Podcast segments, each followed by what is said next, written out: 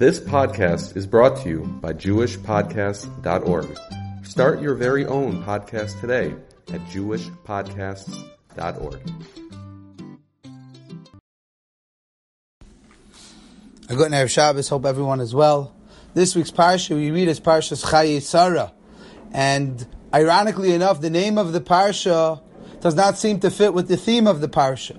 The name of the parsha is the life of Sarah, yet the parsha discusses the death and the passing of Sarah. So the Mepharshim explain that sometimes we don't really see, we don't know the life of someone until, sadly, until they're gone. And then the stories pour in, and the people tell over what they saw and what they learned. And sometimes only after their life is over do we start to get a glimpse and understanding of what their life was. It's so true when it comes to Sarah Imenu. We're going to see from Sarah's passing how great of a woman she was. But the life of Sarah is not just a story for us to read and to, you know, think about, but Sarah Imenu is, live, is leaving a legacy for all of Klal Yisrael. What Sarah Imenu did and the way she lived is something that we need to learn from in our lives. And which is why the Torah depicts and the Torah describes what was said at her Levaya and what was so important for us to learn from a woman like Sarah. And we all remember from school when we were younger, we all know the famous two Rashis in the opening parsha.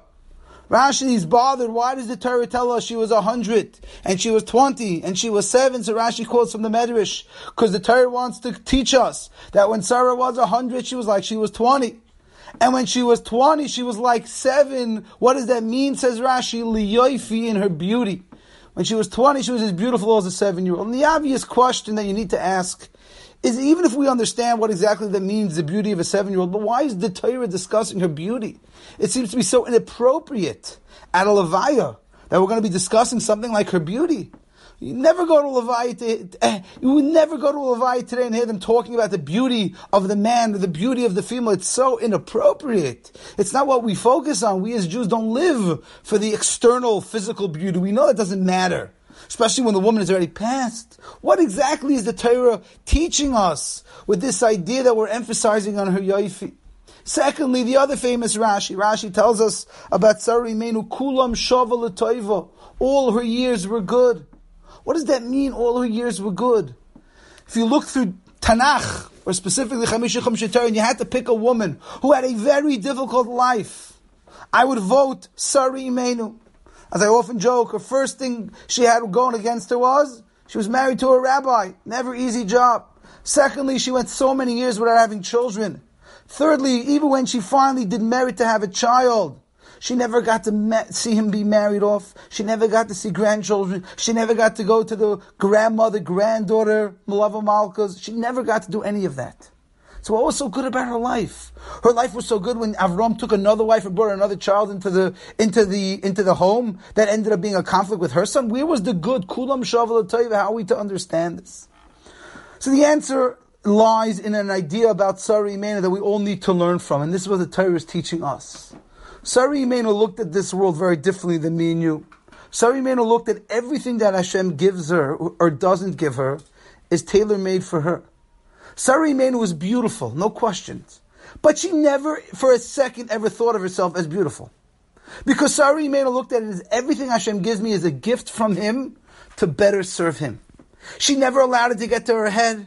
She never walked around like she owns the world. She never thought better of herself over anyone else. Because in Sari Imenu's mind, everything in this world is merely a tool to be used to bring Kavod Shemaim into this world. So yes, Sari Imenu was beautiful, but she was like a seven-year-old. She had no idea what it meant to be beautiful. A 20-year-old who's beautiful walks around like they own the world. They think they're the most important thing in the world because they have beauty. They have beauty. Sari Imenu totally didn't look at it like that. Because what was beauty to her? Was something Hashem gave her. And all that Hashem give, gave her was for her to be used to serve Hashem. And never to use, to be used in a haughty way or to think better of someone, or, or over someone else. And that's why Sarah Meno lived a life of Kulam Shavla Taiva. Of course she had her hard days. Of course she had her depressed days. Of course, she had the days when she said, "This what's going on." But in Sarah Meno's life, everything that came to her, everything that she experienced in her life, was a direct sent from Hakadosh Baruch Hu for her to better serve Him. And to her, everything was good, and she made the best of it. Says Reb Shamshon Rafael Hirsch. She took the difficulties in life and made the best that she could with what she had. Yes, she was stressed. Yes, she had those rough days. She wasn't a malach. She was overworked. I'm sure she was stressed from a three-day yomtiv. I'm sure she was stressed when she had 25 guests. She was stressed. But she didn't look at, she didn't allow these things to bring her down. She was stressed, but it didn't become a stressful day. She didn't allow these things to bring her down because in her mind, everything that came and everything that went and came was all directly sent from HaKadosh Baruch. And that's perhaps what the Torah is teaching us about Sarah Menu's life that we need to live a life like that. We need to live a life that all the talents that Hashem gives us, and I say this often, people have, are full of talents. Every human being that walks this earth has talents. Whether they realize it or not, we're all talented. The difference is, do we allow those talents to think, to allow us to think we're better than everyone else? Or do we realize these talents were a gift from Hashem to be used to better serve Him? That's what separates the Balgaiva from the Anav. The Balgaiva thinks that these talents are his own made talents and therefore he's superior, while the Anav realizes these are talents on loan from HaKadosh Baruch Hu as a gift to better serve him. Sarah Meno knew she wasn't foolish, she knew she was beautiful. But she never thought of herself as beautiful. Because what, what did I do? Hashem gave me this for whatever reason He did, and I'm here only to better serve Him. And that's one lesson we need to learn from Sarah Menu. All the talents that Hashem has given us, and we're all full of talents. Make no mistake. They're not here to make us, they're not here to allow us to be haughty. They're here to teach us, to ground us, and for us to realize they're here to serve Hashem. But more importantly, Sarah taught us. Sarah taught us how to deal with a difficult life. That you have to maximize with what you have. You can't always control the deck of cards that you're dealt, but you have to make the best of what you have. You have to roll with the punches, as we say. Akash Baruch Hu gave Sarah a difficult life, but not in her mind, because to her she maximized every day, because everything that she got good or bad, was a matana from HaKadosh Baruch Hu, which she worked with in order to serve HaKadosh Baruch Hu. The Medrash tells us that when Sari Imenu, that, that when Sari Imenu died, there were three things that the house was lacking. And those things only came back when Rivka appeared. And what are the three things? So Chazal tell us there was a candle that was lit 24 hours, seven days a week, from week to week. There was a certain bracha in the flour and then there was a cloud hovering over the tent. So the first two we understand represents positivity, light is good, bracha and the What does the what does the cloud represent? So most of us assume the cloud represents the Shechina, but I saw a beautiful pshat from Baron Soloveitchik. He said, no, the cloud represents clouds. Right? We know we just had a big rainstorm this week with a lot of rain. We saw a lot of clouds. Clouds usually represent difficulty, hardship, you know, impending rain the, the cloud over Sarah tent was Sarah's way of saying, I can handle the difficulties of life. Sarah's tent meant that Sarah was a woman who was able to deal with whatever life threw her way. Whatever life came, whatever life threw at her, Sarah was able to make it work. And that was what Rivka was able to do. So the tent, the, the cloud does not represent the good, the best of times, but rather the cloud represents the worst of times. The blackness of life. And every home has that. Every home has difficult times and struggles and isyonis. But what the Torah is teaching us in this parasha, the Eim Habayis, the woman of the home, has a special gift given to her by Sari Imenu, our Alta Alta Baba gave to all of the women this ability to be able to navigate your ship, navigate your home, amidst the difficult times. Because the Medrash tells us that when Avram Avinu came from giving a hesped, came to give a hesped to eulogize Sarah, it says, Vayavoy Avram, where did he come from? So the Medrash says he came from Hara Moiriah. I saw a beautiful pshat from Simcha Shebsi explained, what does it mean, Hara Moiriah? You know what Avram Avinu said about Sarah? That she was a moreh, she was a teacher, she was an educator. That was her greatest claim to fame. What did she teach? She taught the people in her home. And according to what we're saying, you know what she taught them? This lesson. She taught them how to survive the difficulties of life. How to navigate the clouds hovering over our homes. How to survive when life is not peachy rosy. How to survive when things are not going your way. That's what Sarah embodied. Not the good times, the bad times. How to turn those times into good times.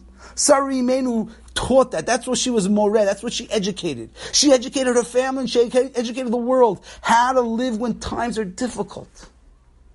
And that I believe is the, the cornerstone of every Jewish home.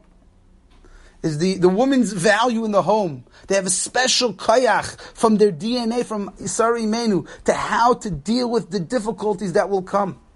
And I said this many times, and I'll continue to say it. We know Chazal tell us that no, that b'schos noshim tzidkanis nigalu. We only get out of Mitzrayim because of the optimistic attitude of the women. We all remember lockdown when we were all stuck in our homes for weeks on end. And the kids were all trying to get onto Zoom and the parents were trying to work. And I said then, I'll say it again. I believe the only way we got through that very difficult time was because of the women.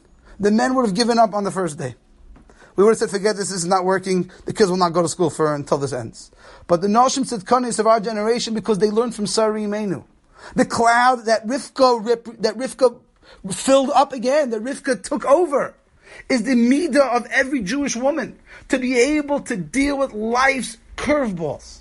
When life is not simple, when we're in lockdown, when there's a virus that's raging outside and people are dying and we're scared.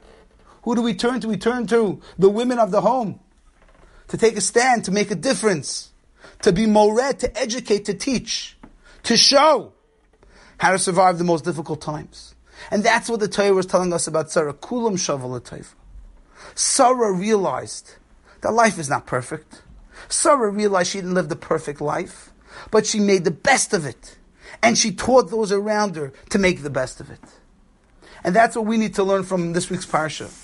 We need to learn to realize, just like Sarah never let her beauty, her talents overtake who she was, we too cannot allow our talents to overtake who we are, but rather let's allow our talents to make us better people. But more so, let's realize and appreciate this midah that Sarah implanted, just like Avram Avinu implanted to his children, Sarah planted to her daughters as well, and Rivka, and all our great imais. And that's what we ask Hashem when we bench our children. We ask our children to be like Rivka, Sarah, Rivka. What does it mean to be like Sarah? To be like what? In what way? This Nakuda, perhaps. To be able to navigate life when it doesn't look so good, when it's difficult. To be able to be mored, to educate, to show, to teach amidst the darkness, not only amidst the sunny days. Hashem, we should be zeiche to see in our lives our sari menus, our wives, our children, our granddaughters, great granddaughters, all those women around us. They all have this ability to navigate us and help us get through the difficulties of life. Mish Hashem, this is the greatest chus of Jewish pride that the Torah talks about. To live a life like Sarimenu, Menu, we shall be zeiche to live a life of Sarah Imenu, appreciate the life of Sarah Imenu, and continue the legacy of Sarah Imenu. Have a wonderful Shabbos. Amen.